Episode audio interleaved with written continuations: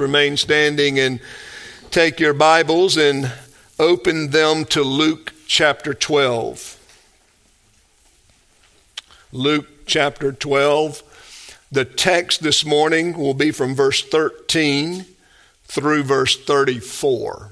And before I read the text, let's ask the Lord's blessing upon the reading and preaching of the gospel. Let's pray. Now, blessed God, we come this morning to feast upon your word. Lord, we have praised your name. Lord, we have offered up petitions in faith to you. And now we come, O oh Lord, to sit before your throne of grace and drink deeply of this covenant. Lord, we pray for light, understanding. Lord, we pray that you would instruct us. Lord, address each one's ignorance and stubbornness, any waywardness, Lord, any anything, Lord, in us, in any one of us that might hinder the understanding, the belief, and the application, Lord, of this lesson this morning coming from this text of Scripture addressing covetousness. Lord, help us this morning to understand what it is truly to be rich in the Lord and poor to this world. We pray all of this in Christ's most blessed name. Amen. And beloved, I want to begin reading at verse 13. Someone in the crowd said to him, Teacher, tell my brother to divide the family inheritance with me. And he said to him, Man, who appointed me a judge or arbitrator over you?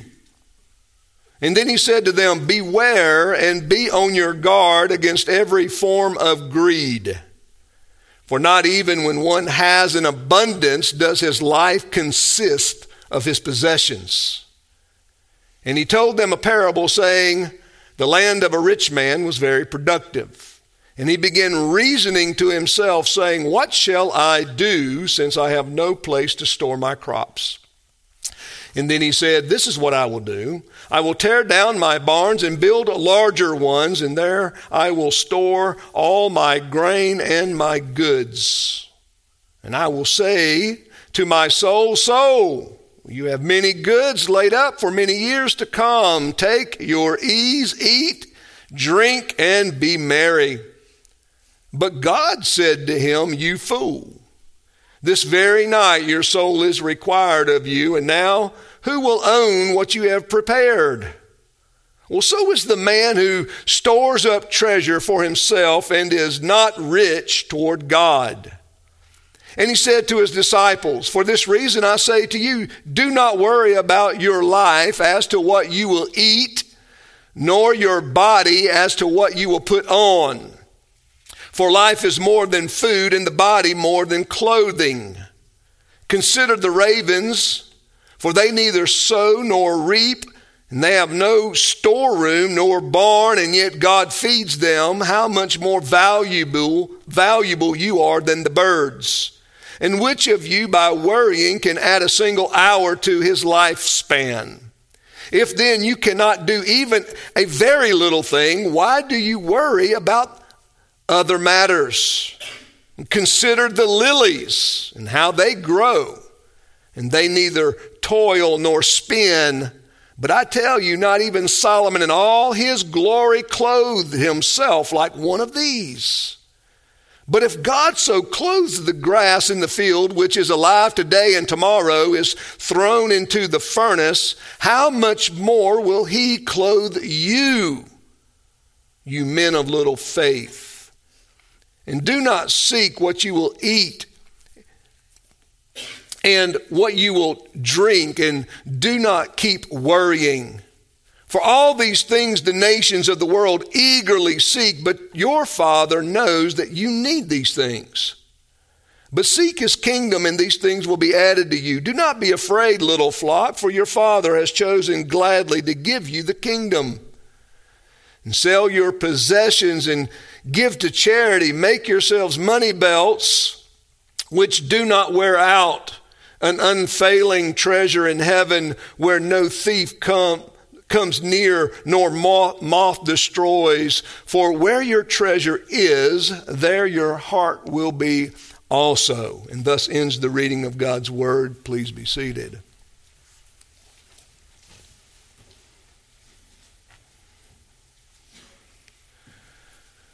Well, this parable addresses one of the most common problems I think Christians face all around the world and in, in, every situation, and that is will I have enough? Do, will I have enough to eat? Will I, will I have enough to wear? Will I have a roof over my head? These basic things in life, Jesus here addresses. There's an element to this text, in particular the parable that we're focused on, which is called the parable of the rich fool.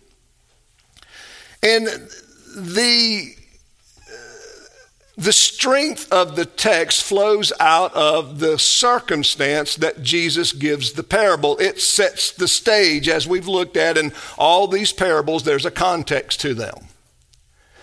There's a reason for the story. And Jesus is capitalizing on the circumstance in order to bring a hopefully greater clarity to the children of God so that they understand the importance of the doctrine that Jesus is teaching them.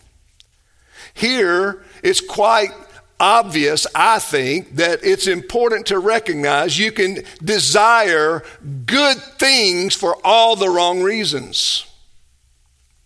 You can desire good things for the wrong reasons. And we can convince ourselves because it's a good thing that we are okay. And Jesus, being the great shepherd of the sheep, is helping his disciples understand that in the kingdom, these, the, the, the kingdom membership, if you will, this kingdom of God, uh, which is spiritual, certainly is not concerned with physicality, not concerned with physical things, but wants to make sure that the heart is not missed. That the heart is addressed as we consider even the good things in life. Now, we're going to look at this passage that I read in three large sections, and then I'm going to break each one of those down. But the three sections are this. First of all, we're going to look at the circumstance of the parable. That's verses 13 through 15. The circumstance. Secondly, we'll look at the parable itself, verses 16 through 21. And then we're going to look at Jesus' ongoing application of the principle or the rule of what it is to be rich in God from verses 22 to 34. Well, let's look at this parable. In verse 13, the circumstance that sets the stage for Jesus to give this parable is he is asked from someone out of the crowd a question about the, a, a, legal question or he's asked to do something in the civil realm legally. That's the circumstance. And it's a all too common problem today, even in Jesus' day. This problem is that when it comes to family inheritance, there's oftentimes injustice. I noticed in my short life, I've heard numerous cases, too many sadly, of, of family inheritances going poorly. And it seems to be the case here. I don't think we should jump on this man. I don't think even Jesus is addressing this man as asking a dumb question. I do think it seems to be a legitimate question. This, this, this person has a legal issue and he's asking Jesus to arbitrate. Nothing sinful about that at all. But what we see here is that Jesus takes the opportunity to address this man's question even further. That is, he goes deeper with it. It's not just the civil realm. Jesus is certainly not concerned with that, and that's why the question he says, Teacher, tell my brother to, defy, to divide the family inheritance with me. And that's the issue. And what does Jesus say in verse 14? Man, who appointed me a judge or arbitrator over you? Jesus said, That's not my role. I didn't come here to arbitrate in these civil cases. But I will tell you, I will address it. I will address your question on a deeper level.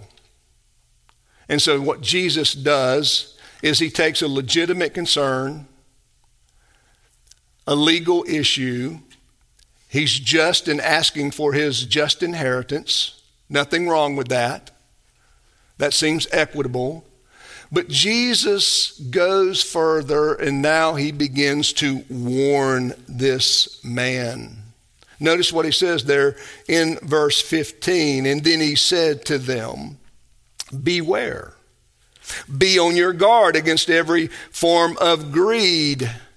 For not even the one who has an abundance does his life consist of his possessions. Well, it seems like Jesus is answering this person. But notice how he answers this person. First of all, with a great warning, this emphatic warning. Well, beware. You're asking for justice. Nothing wrong with that. But beware in asking for justice that you don't fall into this, this pit of covetousness and greed. That you don't become the victim using justice well, as the excuse to exercise your greed. Because here's what he says He says, For not even when one has an abundance does his life consist of his possessions. He says, The more you have doesn't make your life any more valuable, any more precious in God's sight. Now, we as people that live in this world certainly value the skill sets people possess in order to accumulate wealth. We value their opinion about business practices and whatnot, and, and people who dedicate themselves to an education and, and a long term vision of what it is to, to grow in their profession and to become very successful at it and to be rewarded for it. And, and nothing wrong with those things in and of themselves. But yet, there's still a heart that's behind all of that. There's a heart there. There are motivations, there are in, intentions that must be examined. And this is what Jesus is doing. Jesus begins to address these motivations and these intentions by saying, listen, beware, you should be on your guard against every form of greed. Why? Because, well, out of the heart comes greed and covetousness. And all other forms of debauchery and sin and whatnot. And so he sees that it's the heart issue. The heart is the problem here. And Jesus says, listen, examine yourself. Make sure you understand. Be on your guard because greed can take many forms. But understand this. Your life isn't valued by the possessions you have. You are no more, the rich person is no more important. The one with abundance is no more important in God's sight than the one who has nothing. Just as the one who is infirmed physically is not even more important than the one who is perfectly healthy. The perfectly healthy person is not more valuable to God than the one infirmed and able to do nothing. Now that's the heart of this. This is, this is what Jesus is doing. And of course, he's, dress, he's addressing a problem that every generation and every people struggle with. the balance of these things. And that's what sets the stage for the parable. Now let's look at the parable. The first thing we see in the parable is that it's an analogy of folly. It's an analogy of folly. That is, Jesus is going to use the parable to set forth to, to his disciples and to us this morning here's what folly looks like. And of course, we know that Luke, in the opening chapter of the gospel, was commissioned by Theophilus to write a history of the ministry and work of Jesus Christ from his incarnation all the way to his crucifixion. And from his crucifixion, he writes all the way to the end of Paul's life in the book of Acts. And so he's teaching Theophilus. He says, This is what folly looks like. And here's what he does. He begins the parable. He says in verse 16, he says, And he told them a parable saying that the land of a rich man was very productive. So all we see in verse 16 is what? There was one who possessed land. He was rich. Now, being rich doesn't make you a fool, just as being poor doesn't make you a fool. And being rich doesn't make you wise, just as being poor doesn't make you wise. You can be rich and be a fool, and you can be poor and be a fool. The point that Jesus is making here, legitimately, as there was this wealthy man who obviously either owned a bunch of land or he had leased this land and he had been blessed with abundance. What does the text say? That the land of a rich man was very productive. The idea that we're being given here is that the land had produced, there's a baseline of production that the land typically produces. But in this growing season or harvesting season, he is over and above that baseline. He has abundantly been blessed with much produce. Anything wrong with that? Not at all. This is common. We call these blessings, right? But you notice in verse 17, now Jesus begins to sort of open up who this rich man was. How does he do this? He says, well, he began reasoning to himself. What did he say? He says, What shall I do since I have no place to store my crops. Notice this man begins to contemplate a very legitimate question, or at least I believe it's legitimate. And there's plenty of commentators that will take him to task on these things, but I don't know how the uh, farmer or landowner could say it any plainer than, well, what am I going to do with all of this produce? That seems to be a very legitimate question. What am I going to do with all of this? Abundance.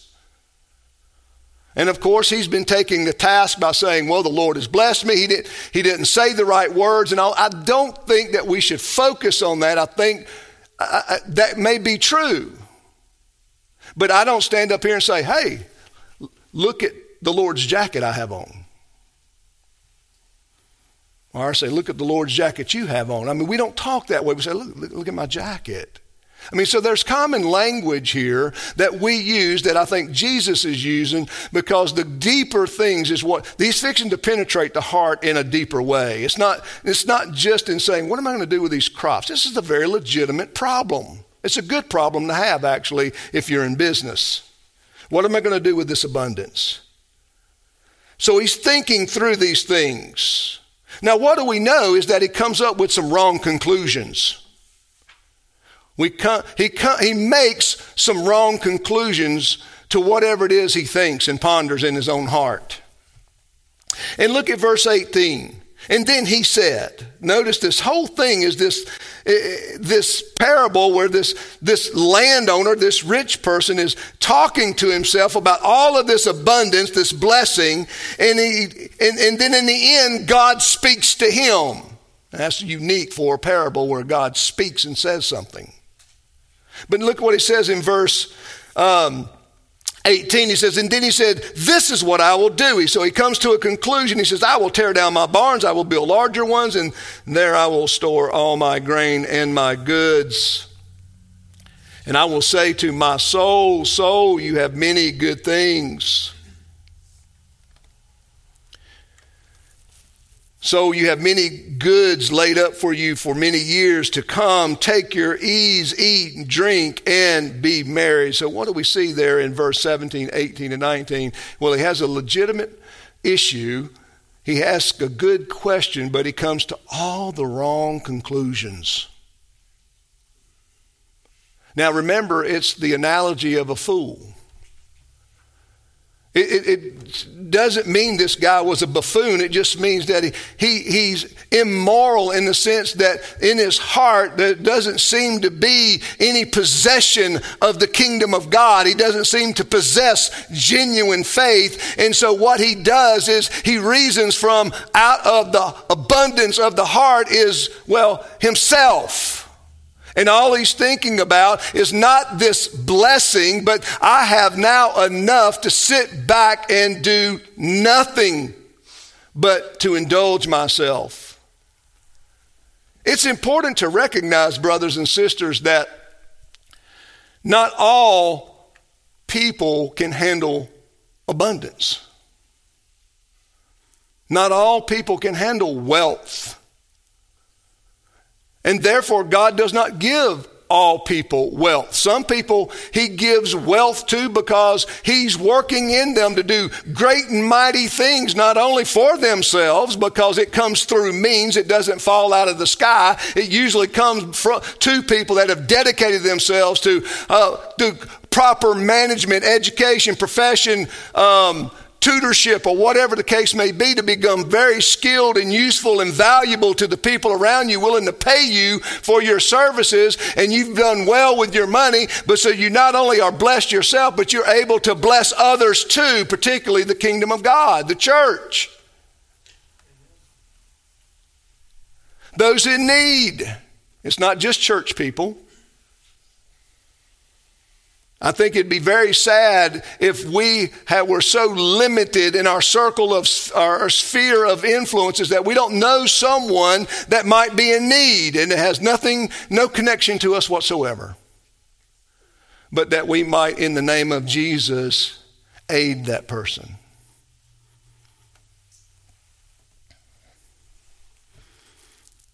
And there are some people that are given wealth to expose them expose them. Nothing wrong with the wealth whatsoever. In fact, Paul is often misquoted where he talks about the love of money is the root of all evil, and people say, See, money, money's the root of all evil. But that's not what Paul said. Paul said the love of money is the root of all evil. I don't know about you, but I've been blessed myself and my family from people who had, well, plenty. What a blessing. I'm sure many of you have too. Churches have been blessed from men and women and families that have been blessed in abundance. Missionaries, mission societies. I mean, you could say particularly as as as the Lord funds certain ministries and as that person goes out and the gospel is preached and people are converted look how valuable that uh, that profession of faith with those abundance and the blessing that blessing continued on in a very spiritual way doing what? Seeing the gospel preached and seeing people come to Christ I, am let me give you, uh, I don't think this is being sensational in any way, but I can tell you what I know. I know uh, folks who have been very dedicated to giving, giving to mission uh, minded people. When I say mission minded, I mean those that have a particular focus. I'm not talking about those who like missions. That's, that's not that person. I'm talking about someone who has and the interest in it. There's a labor involved in it. There's now it's not just the idea of it, they're putting their hands to it. Okay?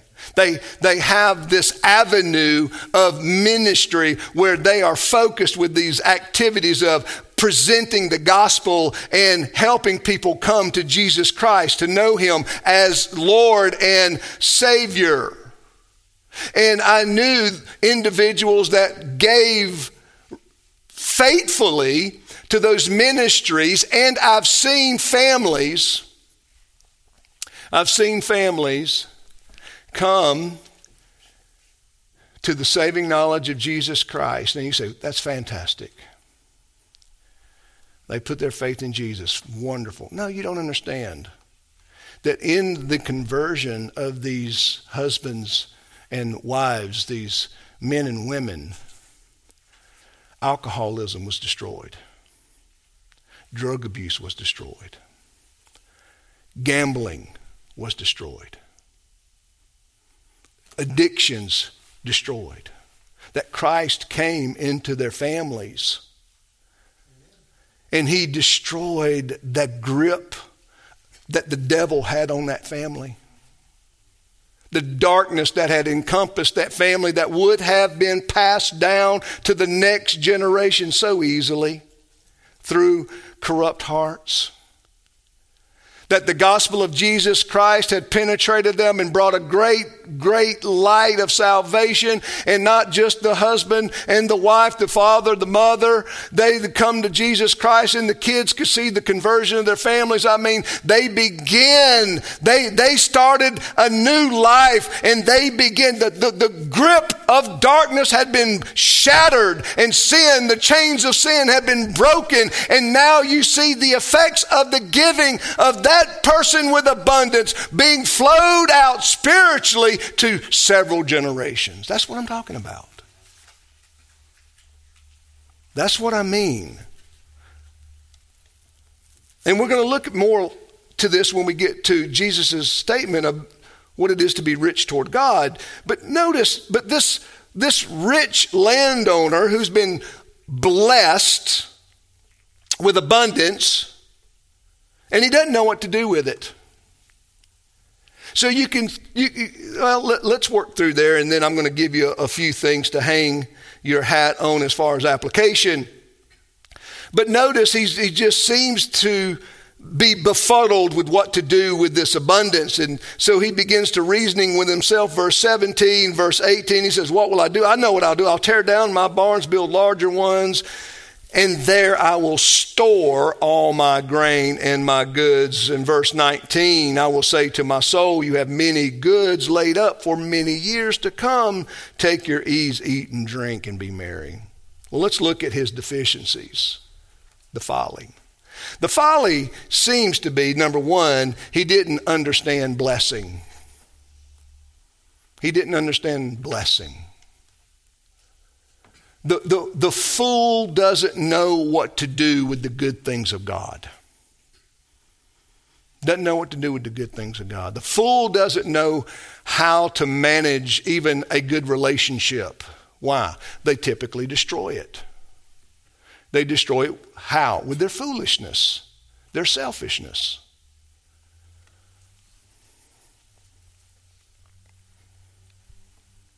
What else? Well, I mean, I want to, for the sake of, of the, the fool himself, but notice, I mean, brothers and sisters, that's why Proverbs talks about the stubbornness of a fool. Uh, let me, I'm going to give you an example, even though I wasn't intending even, even addressing anything like this in the parable. But understand, what is the, the, the stripes are for the back of a fool.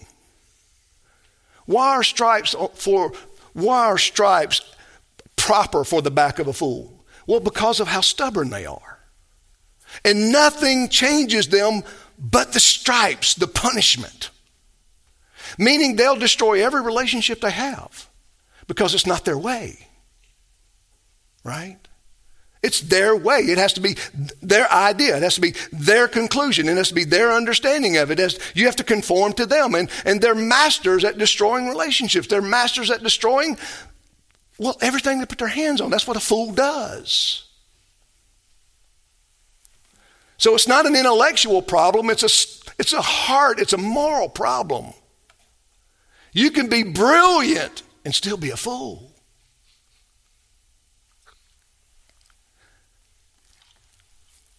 So we see he doesn't understand blessing, he doesn't know what to do with it. James chapter 5 says, Well, what should those who are suffering do? Pray. And then he goes on to say, Well, what should those who are glad do?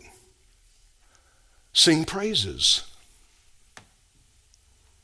So, what should be the first thing this blessed person do when he realizes that he has exceeded his baseline of productivity. Now he is in the, in the category of great abundance. Praise God. He should praise God. And praise God comes in the form of, of singing praises, comes in the, in, in the form of worshiping God, praising Him, glorying in Him saying, Thank you, O Lord.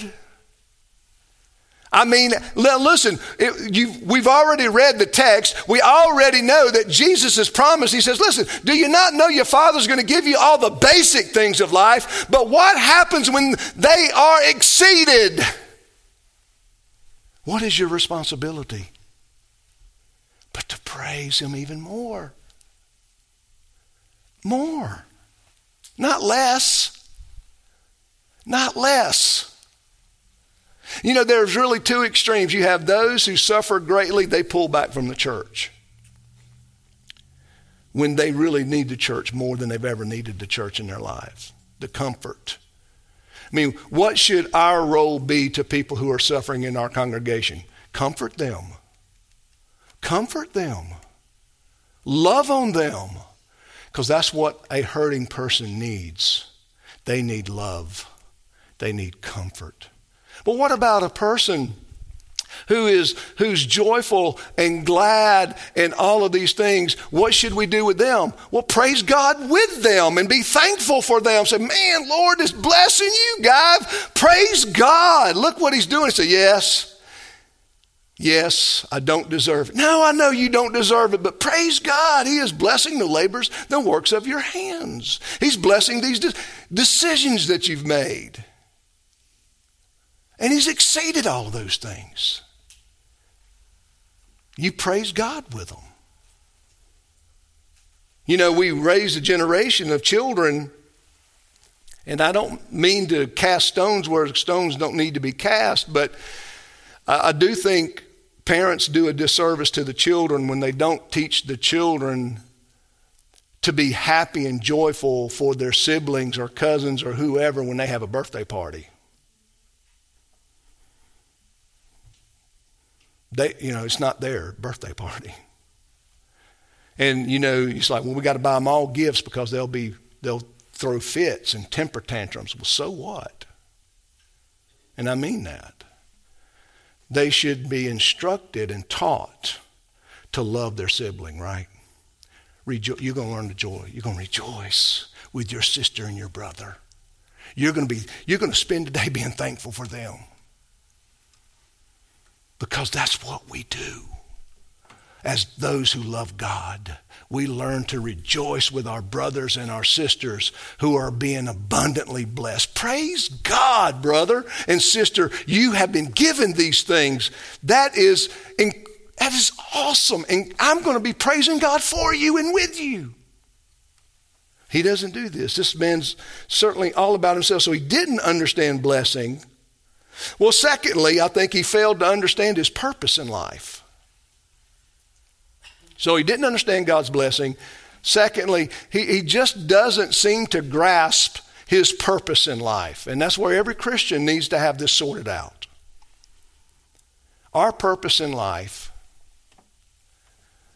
Well, let me ask you this question What is man's chief end?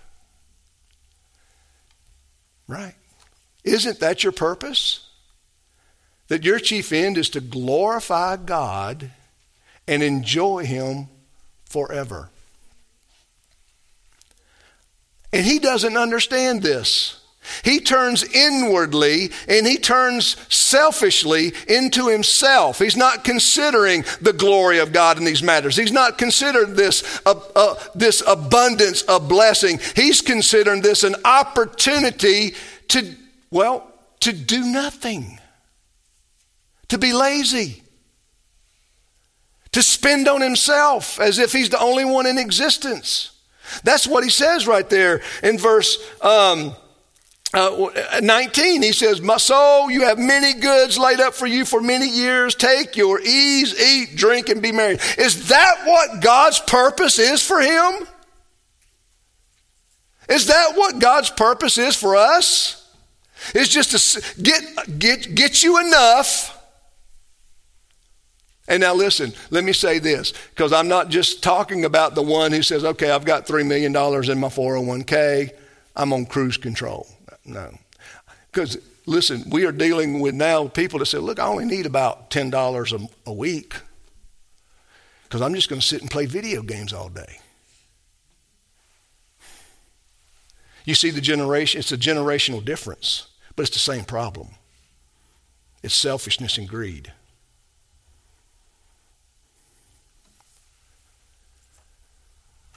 God created us to have purpose.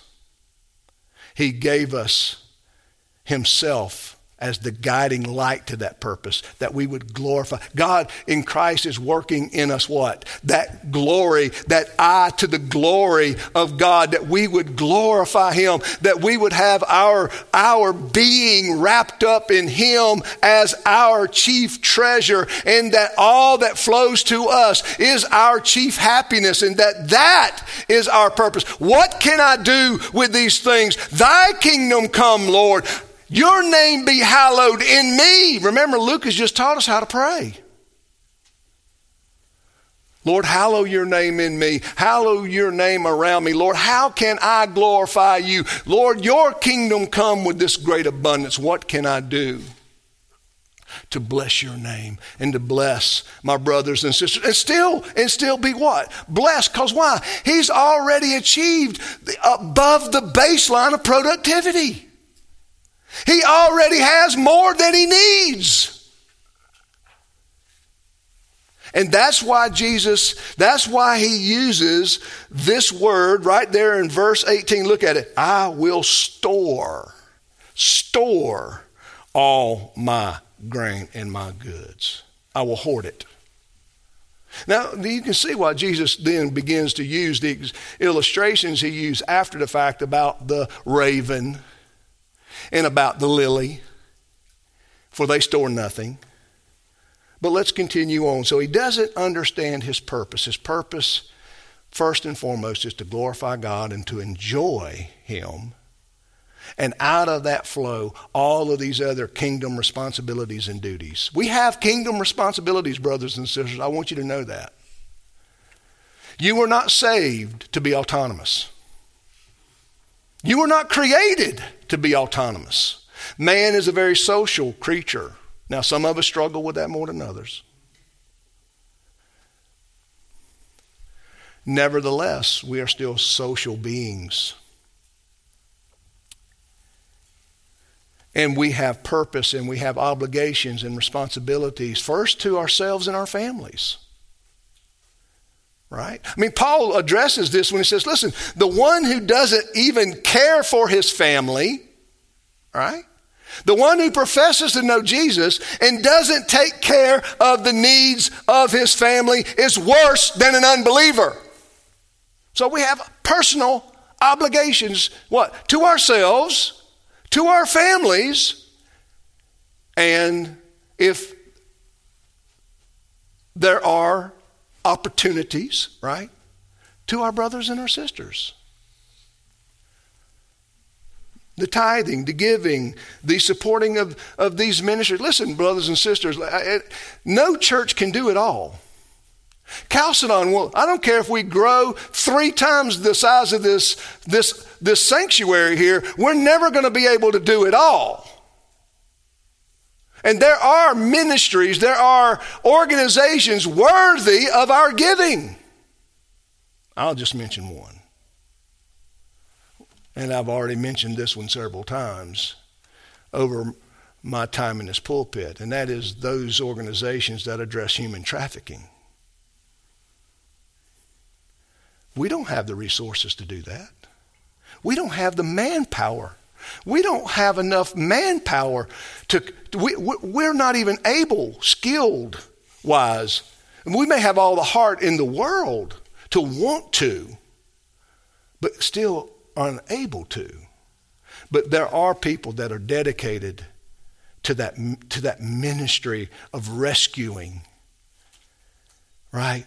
Deconstructing the garbage they've gone through and building them back up in the gospel, building them up in the kingdom of God, and, and, and showing them and reaffirming the love of God and the purpose of God in their life.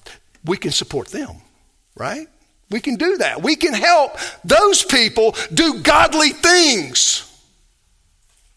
Because we're never going to be able to touch that realm in this church. I don't think.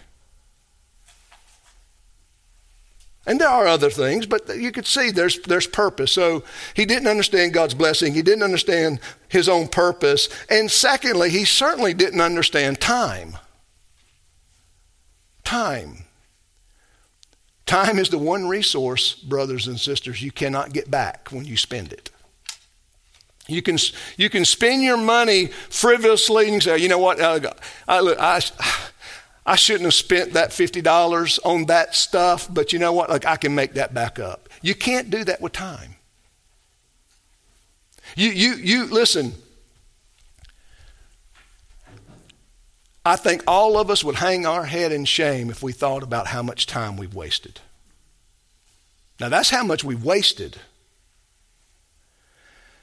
That's not just misunderstanding.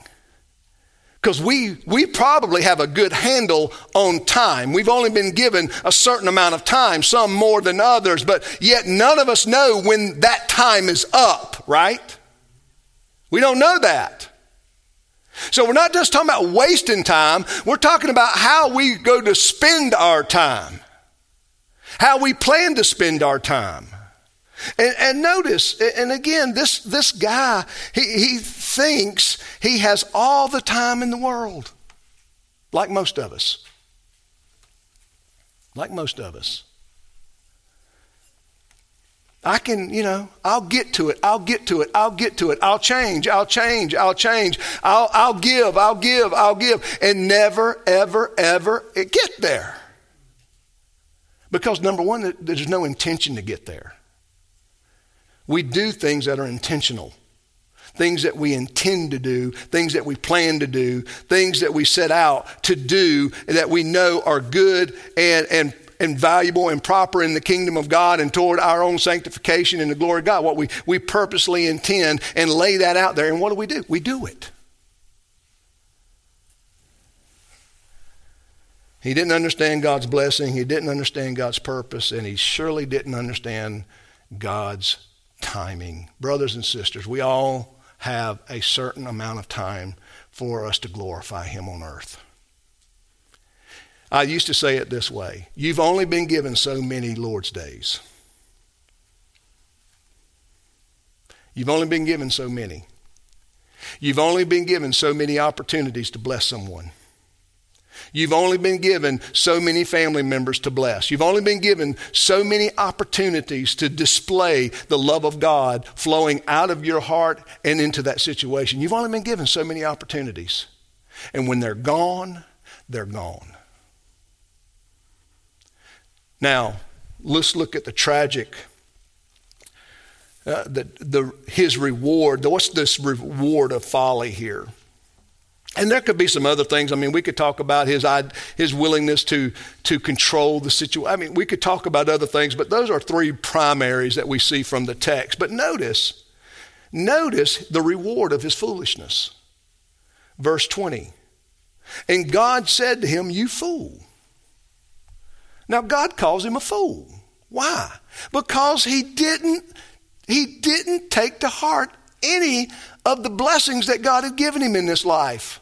Those things that God gave him in order to spur him to greater worship and praise. And Lord, Lord, you are so faithful. Greater testimony, right? Greater testimony. To those who have been given so much have a greater responsibility to what? Testify to the Lord's goodness and greatness. You fool.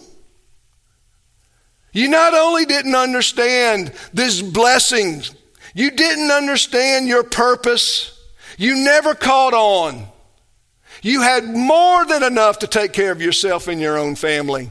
You had abundance. I gave that to you. Hey, listen, it's the land. Who you think just throwing a seed in the ground is going to grow? It's going to grow. You think that? You know, we were talking about farming earlier this morning, about how easy it is. Huh? You think you can just go throw some seed out there? I don't know if you've been, if any of y'all had any con- contact with a farm life. That's hard work. That's hard work. Because you can throw seed out there on the ground, you can fertilize it, you can do all kinds of things. You can spend a lot of money and get nothing in produce. I know. Sometimes the dirt just is no good. And you've got to spend a lot of money to amend that dirt to get it where it'll produce a crop. Well, brothers and sisters, God causes things to grow.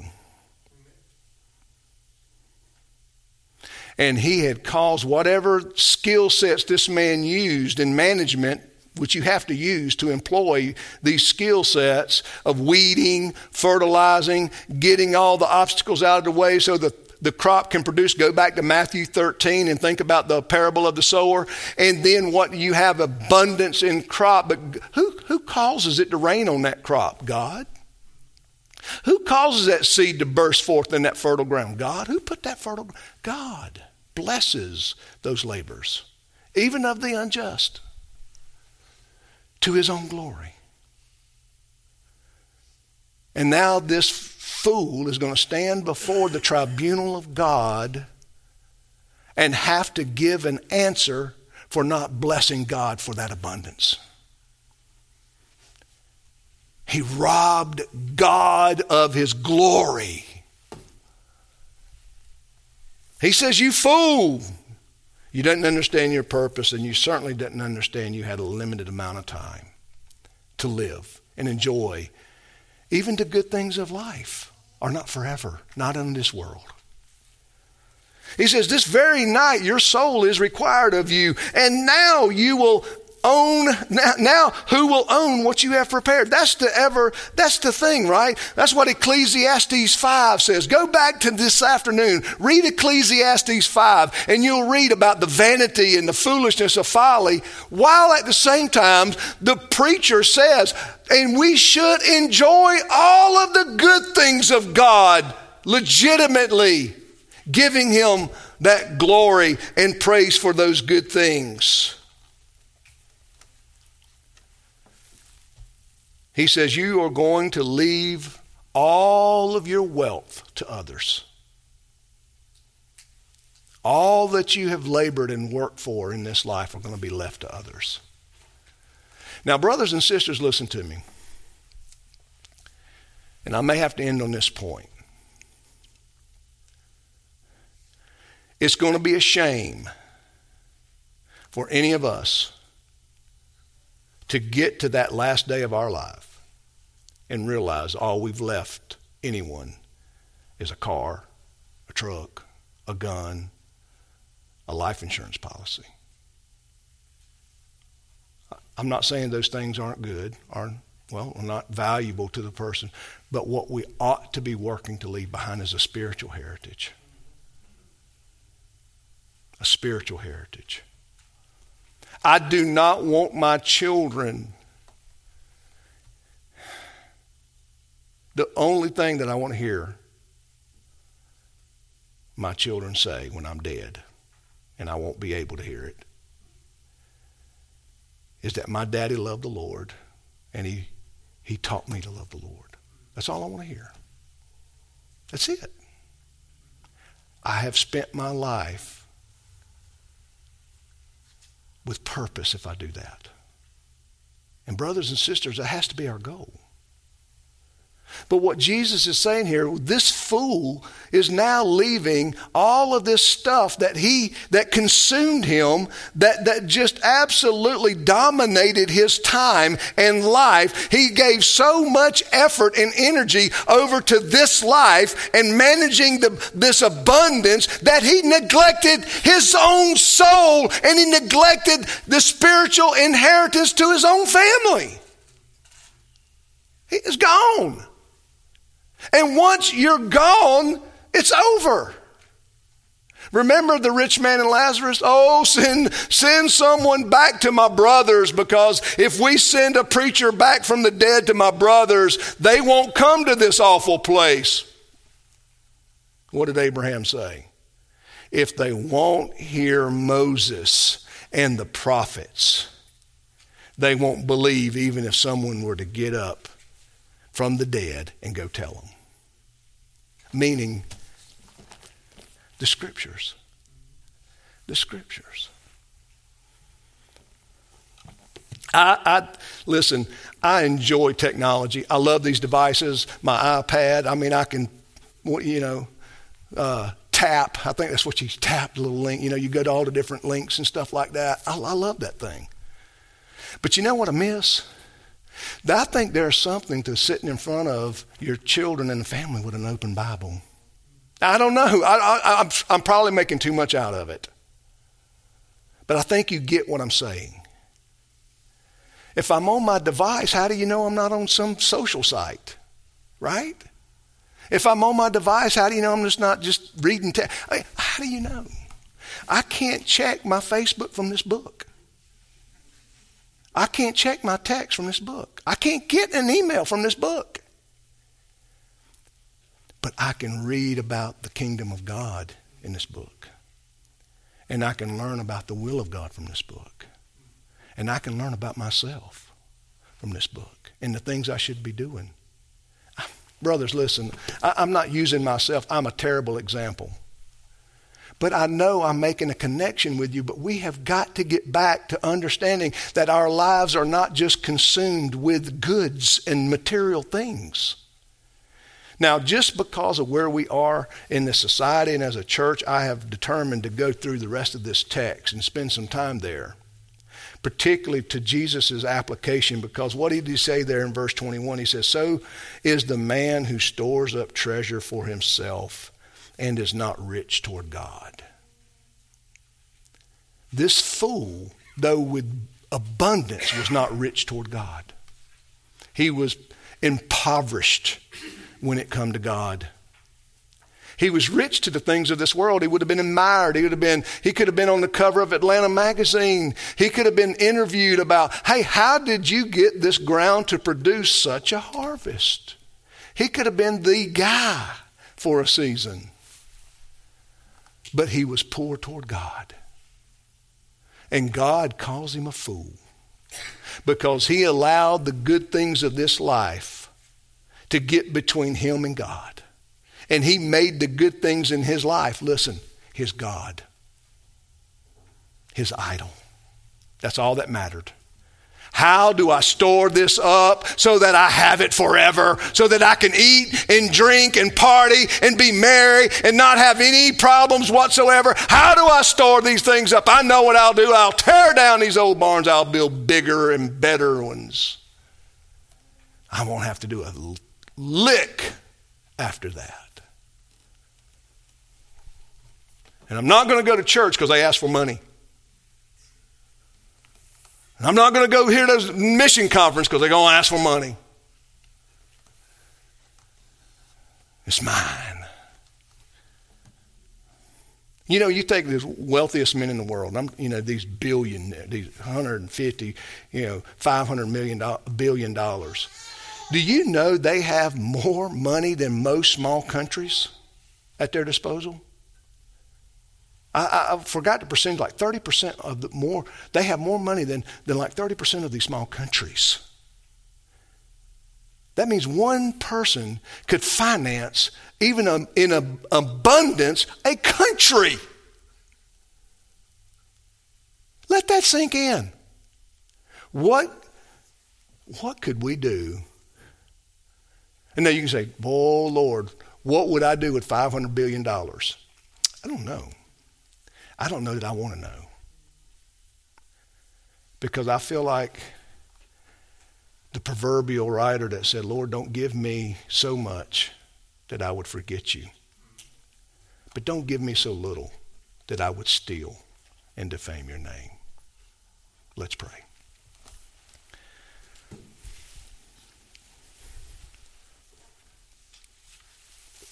Father,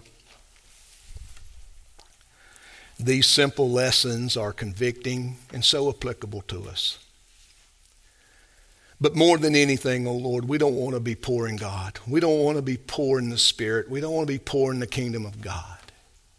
Oh, Father, I pray for every one of us here this morning. I pray that we would assess ourselves, that we would take an inventory, Lord, of not just our life, but Lord, of our intentions, our motivations, those things that, that Lord, we, f- we think is our purpose.